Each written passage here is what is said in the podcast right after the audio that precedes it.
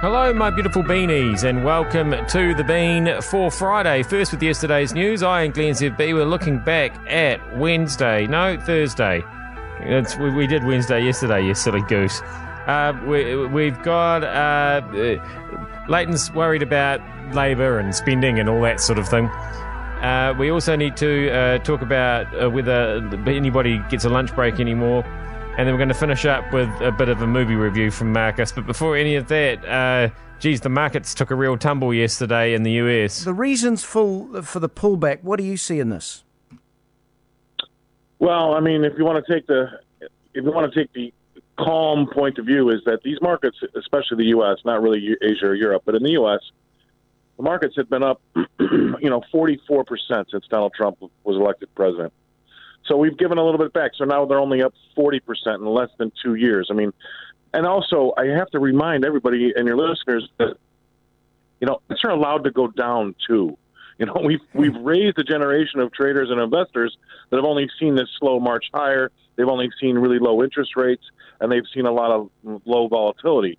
But you know, that's really not been the case in my 31 years in the business. You know, you're going to have some volatile times. The markets are going to pull back, and that's okay because markets are allowed to go down. So we're going to be off again a little bit here, uh, um, again here in the uh, in the UK and the US. But at the end of the day, um, these these aren't crazy crazy moves. We're off probably about six percent from our highs, and I think that ultimately sometimes it's good to shake things up a little bit to get some of those you know, maybe weak or not convicted traders out of the market, so the market can be healthy and slowly but surely recover and carry on its way. Right, so I'm glad um, we, have got that all sorted for you. That was Scott Challity there. He's the guy who wears the suit that's made out of what appears to be cow print. So, I mean, if you can't trust him, who can you trust? So I always, always trust people dressed in cow print. It's my theory. Uh, right, uh, Leighton's having another uh, moan about Jacinda and spending and stuff like that. How have we been fleeced over the years? I mean, let's leave governments out of it and councils out of it because they're the leading fleeces, as far as I'm concerned. So we got um, telcos, petrol companies. Uh, we have been fleeced from time to time. I'm guessing when it comes to um, food. I'm not sure that we are at, uh, at this particular point of time. Um, energy's another one. What else can you think of? There is, there has been many different ways that we have been fleeced. Now, is it avoidable? And the answer may well be yes, but let me come back to that. We are a small country down the, um, we're a benign little little country down the bottom end of the world, or in a benign part of the world. I've forgotten how Ms. Clark put it, but um, we're a small country, small population, long way away from everywhere. I think we're the furthest from uh, uh than anybody, and um, that means that market forces will play their part. Doesn't matter who's in charge, market forces will play their part. Just getting stuff here costs more. Uh, there are airlines. That was another one that um, that uh, I thought of.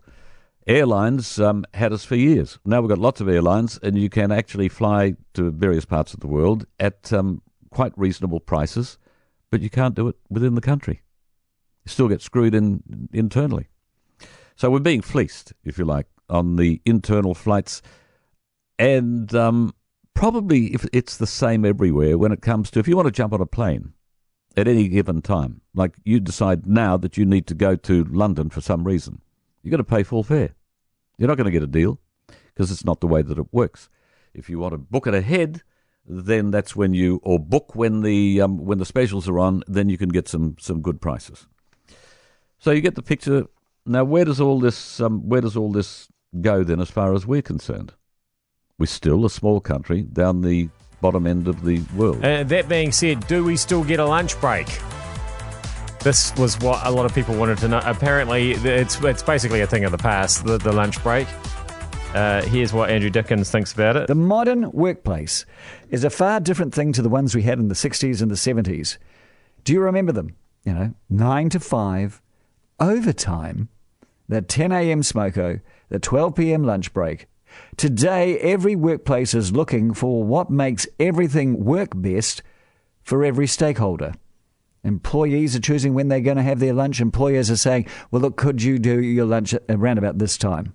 The old precepts that are still ingrained in our employment legislation along things such as smokos and lunch breaks and meeting times and all that often cause problems as we try to fit square pegs in round holes. Oh, you know, the re- retail stoushes over meeting times and breaks, and then people complaining about people taking personal phone calls or looking at social media and work times. They're all hangovers from a simpler time when everything was figured out on hours worked.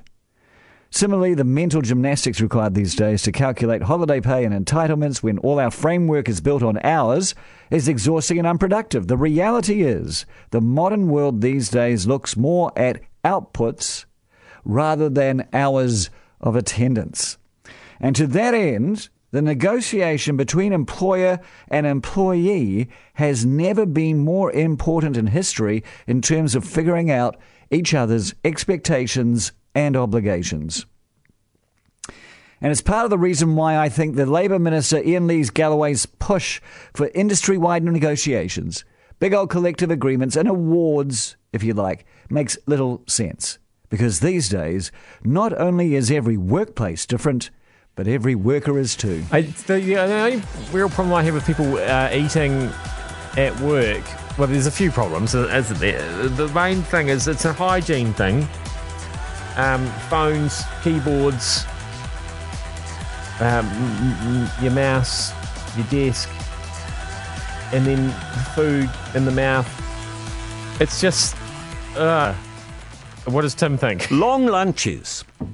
Long lunches, definitely a thing of the past. Now it seems that uh, any kind of lunch is becoming a bit of a bonus at some workplaces. In Australia, nearly three quarters of people do not take their full break. About one in ten has no lunch break at all, according to Hays, the recruitment outfit. They say only 28% actually down tools for a full break most days. Some just take half.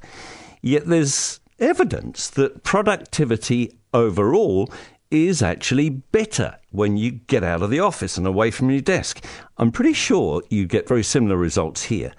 And part of it at the moment, though, this current culture seems to be down to the idea that you have to be seen to be at your desk at all times. Or there's muttering, you know? He's not pulling his weight. And I think these hideous open plan sweatshops that businesses are into these days have something to do with it. Hays actually says it. In some business co- cultures, I quote, there's been an unwritten rule you need to be visible, even though it's unhealthy and it is counterproductive. Plenty of evidence. Some people take no break, according to Hays managing director Nick Deligiannis. As a member of an individual team, as one in a team, it's difficult to be the odd one out. Everyone's watching, there's maybe even a bit of muttering.